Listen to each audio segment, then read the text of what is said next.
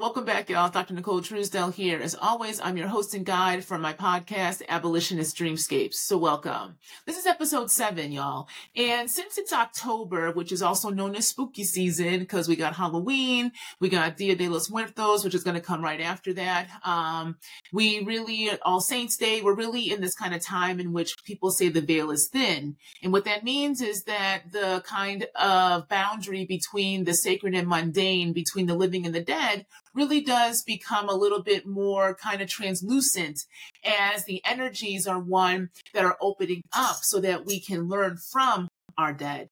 And this is also aligned with the kind of astrological forecast of the month as well of October because we're in eclipse season. Now we're always in, we, you know, eclipses are not necessarily um, new, but this season, this eclipse season is interesting because we are closing out the Taurus Scorpio axis with the, at the end of the month with our lunar eclipse that's going to be in Taurus, but then we are opening up the Libra Aries axis that is going to be starting on the 14th of October with the new moon in Libra in that solar eclipse. And in doing so, what it's doing is shifting us from the kind of lessons we've been learning as a collective the last few years around Scorpio and Taurus of releasing the kind of hold we have on our fears, releasing the hold we have on kind of being stagnant and sitting in um, any kind of energies or any kind of beings that do not allow us to really understand that we are fully human.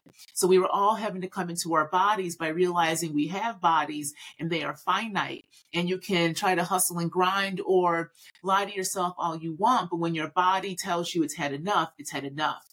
And so that is Taurus. That is the materiality of our lived experience and our relationship to other forms of life, because we also need sustenance. And so we also all realize that we have needs. And if we do not actually meet our needs, there are actual consequences. And so that really is opening up us up into embodiment, into an embodiment practice, which when we are in our bodies, and if you follow me on TikTok or any of my um, other platforms, you'll know I talk about this a lot once you are in your body, that is when you start to begin to embrace your humanity. And that is when our dead come alive. In this Libra Aries axis, in which we are really being asked to re examine our relationships, our relationships to ourselves, to one another, and the structures, excuse me, of society that we're all beholden to, right? What happens when we rebalance the scales of life, when we center self by actually understanding ourselves and then asking ourselves what truly is justice and peace and what is balance in an imbalance and unjust society. That has us move a lot, a lot differently as we are being kind of forced then into who is the self? What is the self? Who am I? And that is Aries. Okay. So in all of this kind of turmoil that we are in, we are also being given kind of permission to truly start to embrace a new way of living and being, which is essentially being human. But what does that mean? So I'm going to talk about that and more in this episode um, as I give some examples of my own life of how I came into hearing my ancestors. Because my last episode, I talked about how I had to cut off some of my ancestors, right? Had to cut off my white line due to the fact that they continuously took from me versus pouring into me which helps understand that there are differences in our ancestors and our ancestral line and who we kind of rely upon. But in this episode, I want to talk about who I actually do rely upon and why and how coming to them in my ancestral veneration practice and which also brought me back to my own lineage hoodoo practice didn't was not straightforward. I actually came into this practice by going through um, another ATR, which was which is Ocha, but that Ocha tradition that I'm a part of actually got triggered when I had a reading from a Haitian Houngan and Baron Samedi came down. So let's get into that. All right. Uh, before I begin, though, as always, I got to give my shout outs um, to those who continue to support me in the public because, again, without the support of y'all, I cannot continue to teach and create and just be in the spaces I'm in, um, taking up space finally and teaching the type of things I've been wanting to teach for so long. Okay. So, uh, first, I want to thank my patrons. I have a Patreon, Abolitionist Dreamscapes, in which um, it's a creative space in which I talk about breaking things that don't work for us and dreaming of things that could be possible. So, if you are interested, interested, please, I'll have it in the show notes of how you can join there. You can join just for as little as $5 a month. Um, but there are also other tiers in which there are various um, resources and materials available for folks to use. And I want people to be able to use that content and take it into their own spaces and places to disrupt and to dream and to remake. Okay. So that is my Patreon, Abolitionist Dreamscapes. I also accept donations through Cash App, Zelle, PayPal, and Venmo. And people who have been able to donate, I just want to give a big shout out and thank you. Those donations really do help me. They help me be able to um, be able to continue to teach and have space to be able to do that, but also to provide the resources I need to be able to keep maintain subscriptions and get equipment and the like. So these things aren't necessarily cheap. You know, I do have to have basic costs met. And so those donations allow me to have my overhead hit so that I can continue to create. Okay. And also for folks who can just like and choose, like and share and comment, that is a lot. That means a lot to me. And it also lets me know that what I'm saying actually resonates with folks out there. So those who have liked, shared, and commented this, this, this my podcast, along with um, my social media presence, I'm on TikTok, along with IG and YouTube. It really means the world to me. So thank you so much. And please please, I ask you can continue to do so. All right. And finally, um, upcoming events, October 15th, y'all, I'm going to be hosting a virtual salon conversation for Black women, queer, non binary folks, talking about abolition ancestors in the astrology in a much more intimate setting. And what I want to do there is really give us space. I made a zine. I made a zine. I'm so excited. I made a zine, um, which is breaking down those three aspects of abolition ancestors in astrology. And I'm going to be using that um, to really start to create a space. And it's going to be the first of many of space creation to center Black, queer, non-binary, and women so that we can learn to take up space um, both individually and collectively as part of our freedom making in the present. Okay. So please join me there and I'll have all of that and more in the show notes below um, for folks to be able to engage with. And please um, also share for those who you think would be interested, not only in that event, but also this podcast and the rest of my work. Okay. And you can also find ways to book with me.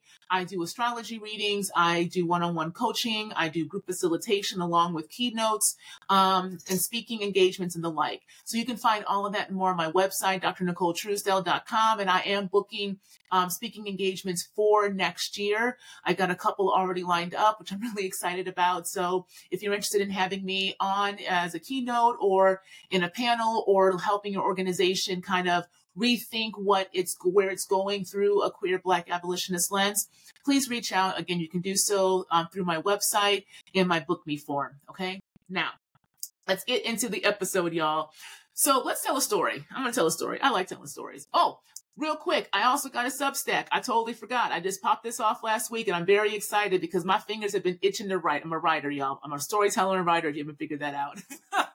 and I'm getting and leaning much more into it. My Substack's free. Um, so please go ahead and subscribe. It's also essentially a place, it's a newsletter along with me storytelling as a way to kind of build my um, pedagogy in a written form. So please subscribe to my Substack as well. And that'll be in the show notes too. So speaking about stories, now let's get into story time. Okay, story time. So it was 2018, right? And it was around Thanksgiving. And I remember this because I had had a former colleague who was, who had come down from Massachusetts to hang out with me and my family for the holiday break. And we were driving in the car. Now, while I was in the car, um, somebody had popped in my head and who it was was a former, um, uh, Houngan reader who I had gotten a reading from about six months prior. Now, I had met this person because I used to be on the board of the Association of Black um, Sociologists. I was treasurer for a very short amount of time.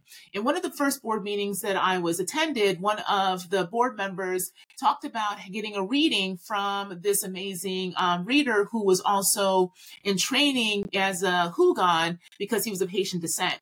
He was also doing his PhD, so that's how she um, had initially met him. And she had sung his praises so much that a lot of us had decided to get a reading from him. Now, that had been a year prior to this kind of 2018 Thanksgiving.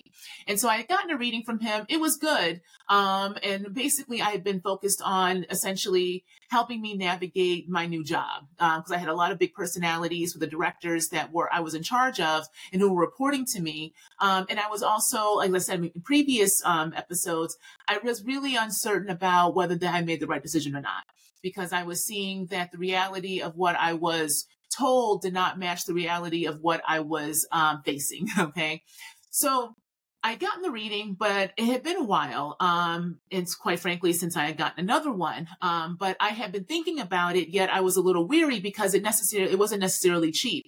At that time, this was what 2018. I believe he was charging like 185 to 200 for a reading, which quite frankly is fine if you're a good reader. That doesn't bother me. But at that time, I wasn't sure if I wanted to make that investment because I had a house.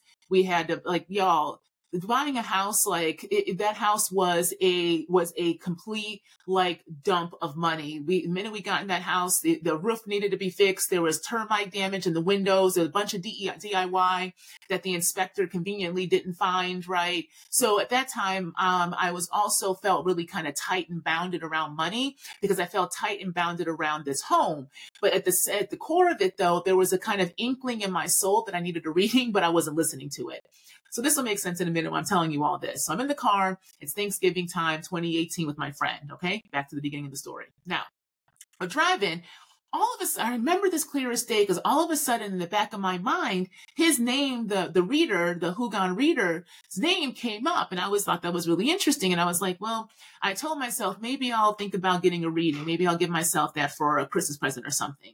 Then I look down and I get a phone call and I'm like, who was this who's calling me because it just said an Atlanta number. And in my head, literally popped in was like, it's the reader. And I was thinking that Nicole, you sound crazy. This is all me in my head. So I answer it and he goes, hi, is, is this Nicole Truesdell? And I said, yes. And he, he said his name. Um, I'm not going to say it here. Um, but he said his name. He said, you know, and I'm calling because he's like, I know this is going to sound weird, um, but I woke up to your name in my head and I didn't, I had to remember quite frankly who you were because I said, oh, well, yeah, I've been, I've been talked to you. I only had like two readings from you over a course of a year, right? Don't expect you to remember who I am. Um, he was like, yeah, no, he's like, but then I did remember who you were. And, um, I also then heard you need to call her. And I said, oh, well, that's interesting. Why? And he said, I'm supposed to give you a reading. And so, okay, pause when you get a call or when you get like a DM, y'all, from somebody saying that, you know, somebody reached out to them and told them that they need to give you a reading, you usually should think of them as full of shit. Okay. So please don't think that I am advocating for you to follow through with uh, readers who are cold calling you. Okay. So let's go back to the story, but I'm putting as a preface back to the story. So then I said, okay, well, I, I didn't really plan on booking with you um, anytime soon. He said, no, no, no. I need to give you a reading. So this will be free. I'm going to send you a code. Go ahead and book with me sometime. My books are open. Put the code in, but I need to give you a reading. So that's when I was like, oh, okay, you tell me free. I'm, I'm going to, I'm going to go hang out. I'm going to try it. So I ended up booking with him actually a couple of days later. In that reading, um, it essentially, and this is going to sound so cliche, but you know, cliches are cliche for a reason. It essentially changed my life. In the reading, it came out um, that it wasn't just necessarily my ancestors talking. It was it was it was the dead period. And Baron Samedi, because the Houngan that I was getting the reading from is um, um, essentially he is connected to the Gede and works with Baron. Baron came down and said, "It is time for you to go back to the practices of your bloodline, which is Ifa." You need to go to Ifa. You need to go to Ifa. Your ancestors and us are saying you need to go to Ifa. Now, this is, Baron is from Haitian Vodou, V-O-D-U, okay? Not to be confused with New Orleans Voodoo, V-O-O-D-O-O. Those are two different practices, okay? I'm going to make that real clear. I was getting a reading from a Haitian Vodou priest who was working with and works with Baron Samedi, okay? So this was interesting because I'm talking to somebody who's in a completely different practice, who quite frankly at that time was also recruiting for their own godchildren. So I'm not sitting here saying that this person is also kind of without their own um, personal interest, vested interest, but their vested interest did not uh, did, did not conflict with the message being given down because Baron was not telling me to go into Haitian Vodou. Baron was telling me to go find Ifa. Now, interesting at that time, I didn't even know what the hell Ifa was. I was like, excuse me, what are you talking about? Right. Um, and then that is when the ancestors came in as well and made it very clear that this was a bloodline kind of practice and there was more to come, but they needed to crack me open essentially. And I needed to go to Ifa first. And so that became the beginning of my journey, quite frankly, into the practice of Ocha, the practice that I'm in currently today, Ocha de la Regla. Um, and it was through my um, finding of a godfather. So after that, okay, let me back up. So after that happened, that was November, right? Um, and I kind of just sat with it because the reading, I didn't know what to do with it, quite frankly. I didn't know anything about Ifa, particularly at that point. I knew it theoretically, like I knew it essentially from what I had heard from colleagues whose research was on this, but I never truly made the connection because I wasn't, that wasn't essentially my practice, right? At this time, I was heavily deconstructed from the Catholic Church and I was essentially in a kind of quote unquote more spiritual practice of just figuring out how to relate to other forms of life. So there was a way that I was slowly emerging into a kind of understanding of ancestors, but I wasn't directly engaging with them because quite frankly, I didn't trust them. I I was very closed off because of some instances I had as a kid that I talked about last um, podcast. And also actually on my Substack, I have a whole um, short uh, write up about nightmares I had as a kid and what that did to kind of my sense of connection because I didn't understand how to work with the dead, even though I was hearing them, I had cut myself off.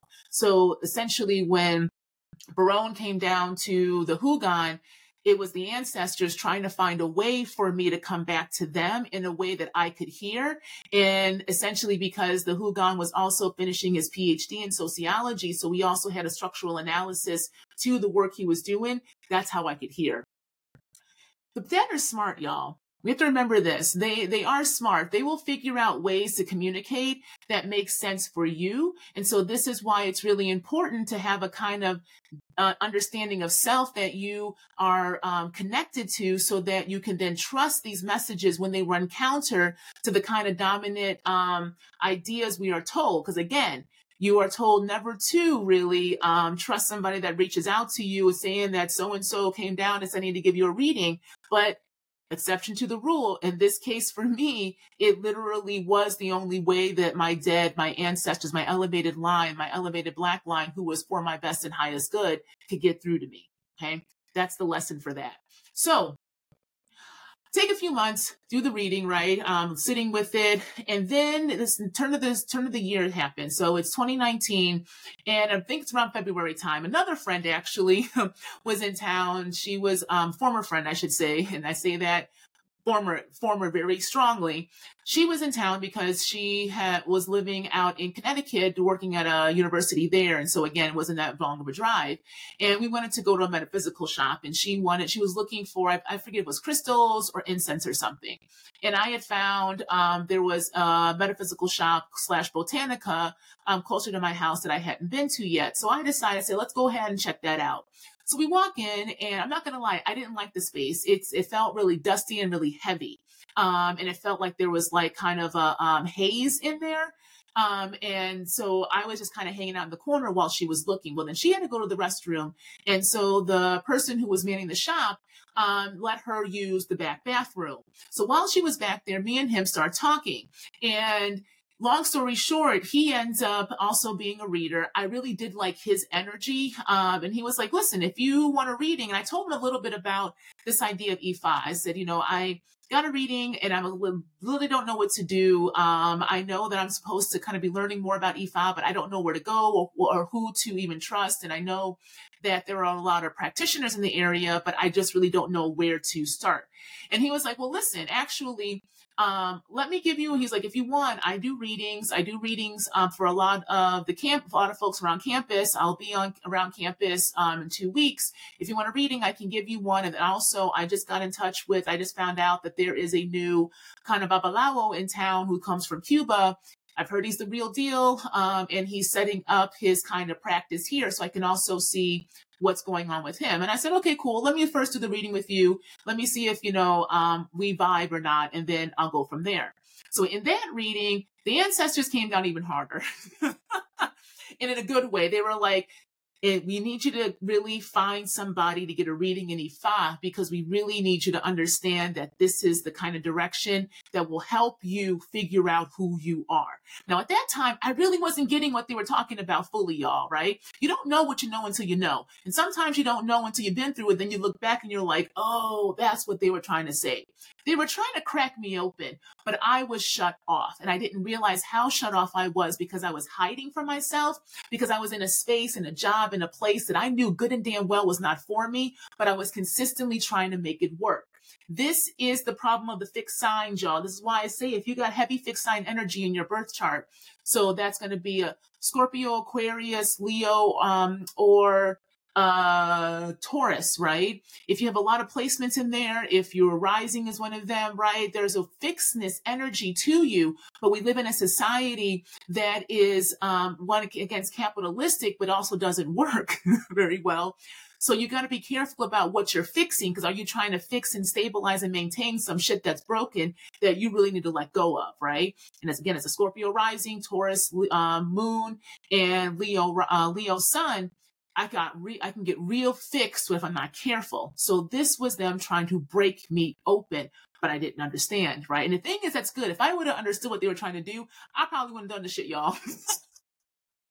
Because it would have felt it would have felt way too scary. It would have felt way too scary. But now looking back, it's the best thing that ever could happen to me. Okay. So anyway, back to um the reader. So I ended up getting a reading from him. Um, and that's another, and then again, it was very strong, very strong in that reading, um, to find a Babalawo. Get a reading, get an Ifa reading open up the oracle. Okay. So then he's like, well, listen, I know, I know Baba, I'm going to go to him as well. He's like, I'm looking for someone too. He's like, so I, he's like, I know you don't know me yet, but I'm looking for someone as well. It's also my path. And so I don't think it's a coincidence necessarily. I'm going to go to this Baba and I can see if he can give you a reading as well. So long story short, that introduction to the Babalawo, he became my godfather and the reader became my godbrother. Me and him um, ended up getting our um, warriors and hand of Ifa together. So he literally is my godbrother um, in that. So in all of this, right, in my practice and coming into Ifa, there was a way that my dead could finally talk to me. There was an oracle there that could hold their message and having an, or somebody who could read the message in a way that I could begin to hear. And so in that practice and in my practice of coming back and understanding who I was working with and then getting finer in my body, right? Because once I received my warriors, y'all, the minute I received my warriors, um, there was a crack in a lot of my relationships, some of my closest relationships that I thought um, were going to essentially stand the test of time. These were friendships. Um, they really began to reveal themselves the day I got my warriors, like literally the day I got my warriors and, and it was in the car, didn't know what to do. It felt like I had babies that I had to take care of. like it's a lot that goes on with it. And I called a friend and I could feel not her disgust, but I could feel her um trepidation, but also her anger. It was a very interesting call because it was like I could hear her anger and irritation that I did something that she wasn't necessarily going to be able to do. And that it meant that we were different. And I didn't know how I knew this, but I knew it. Um, and I ignored it. And that really did cost me later on, but it also helped me realize that when I have those knowings, I need to trust them because there's a way that I can be pretty, I was used to, better, a lot better now, but I used to be pretty naive um, with people because I would believe what they said versus what they did thinking that they were trying to be better, seeing themselves. I was seeing them basically in a higher light than they were able to honestly hold for themselves. And that's very dangerous. You got to believe people where they are, not where you kind of want them or think they're supposed to be, because then you're not allowing them to truly be in their humanity in their present. Neither are you. You're both playing um, to different images that aren't real. And so when those illusions start to crack and the reality hits, it can be pretty harsh. And that friendship ended very, um, not great at the end um, with a lot of betrayal, but it was something that also I had been shown and chose to ignore. So I got to take responsibility as well without placing blame, quite frankly, on me or her. Neither one of us wanted to face the reality that the friendship had changed we were holding on to a ghost and that ghost became a nightmare, right? Um, and that usually, if you think about your own relationships, y'all, in which you did know it was shifting and changing, right? And it doesn't have to always have to be dramatic. It just, there was a shift and change, but you or them or both of you were holding on to the past, right? The present will always catch up because we are always in the present. And so when those past and presents collide, um, reality hits. And reality can be harsh, but when we allow reality to teach us, it can shift us and move us in the directions that are really for us and for the other person.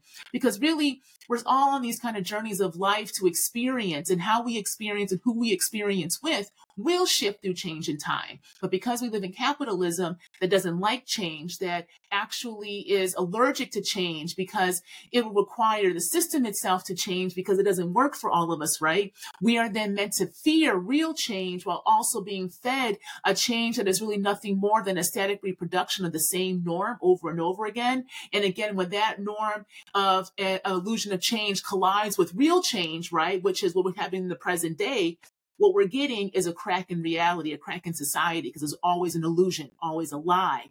And eventually truth will come forward, whether you like it or not. And I learned that lesson in my relationships, right? When, um, when I became into the practice of Ifa um, and through Ocha de la Regla, um, in which that those those harsh truths, because I asked, I asked for protection, I asked for revelation, and I asked for that oracle to be open when I got my hand of Ifa, therefore getting my Odu. Once you ask, y'all, once that shit's open, it ain't gonna get closed. the new journey begins, the new path opens up. So there's a way that um, for me to come back to my ancestors, I literally had to be cracked open. And so that cracking open happened through the practice of Ocha, but it was through again the permission of my ancestors because there is a order to these things, y'all. You can't just jump to the primordials. You must go through the human experience first, which is self, and then your ancestors who then give the permission to tell you that yes, that is a line for you or not, right? So what I learned in this process and in me coming into the practice of Ocha is that I learned that ordering because it was the through the ancestors' will and beckoning and working with primordials that were attached to my line in one way, shape, or form throughout time that then were able to come so I could hear. Okay. So I'm in the practice and I get my warriors and it's 2019 and then I have my hand of Ifa. Y'all, I got the hand of Ifa and my whole goddamn world broke. It, my whole world broke. 20 end of 2019 was probably the most devastating time of my life. Um, but also where I had to finally face my reality. And the ancestors were there. They were. I could feel them. I could feel the Orisha too, because I could also feel my heart breaking. I could feel my body breaking. I would have nights in which I would be shaking after being protested for hours on end um, and trying to make sense of what the hell was going on. And I'll talk about what happened at Brown in another episode because um, I need space for that. Um, it's uh, I've never been able to truly explain um, what that experience did and how it was a big turning point in my own kind of life and also understanding of what I wanted to do as a quote unquote career.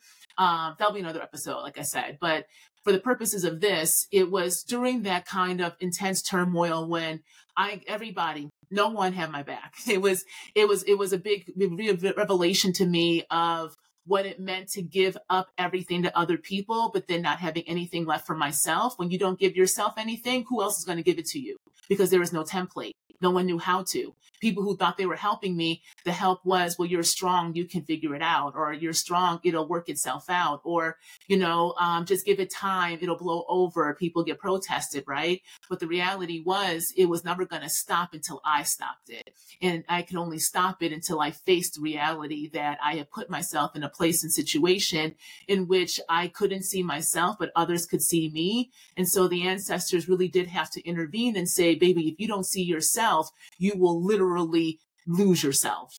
And so it was through this practice, right, that the ancestors got louder. And then I started to move, literally move. The pandemic happened, we're still in the pandemic, y'all. We're still in the pandemic, right? But the lockdowns happened. And then that led me to having space um, to be with myself. The, I moved to Michigan, and then um, the whole kind of divorce happened when I came out to myself. But that kind of two year process two to three year process really was a process of me learning how to work with and hear my ancestors and my dead by learning how to work and hear my own voice again. And that's what helped me realize, like I said in last episode, that not all my ancestors were for me and that who was kind of loud off the bat in my decision making processes were those who themselves were walking dead and had not done their work. But when you are on the other side, those voices, when you are working with spiritualists who are not as well trained or have a deeper understanding of the connections to the afterlife, right? They were allowing that kind of loud voice of those first pressing dead to speak.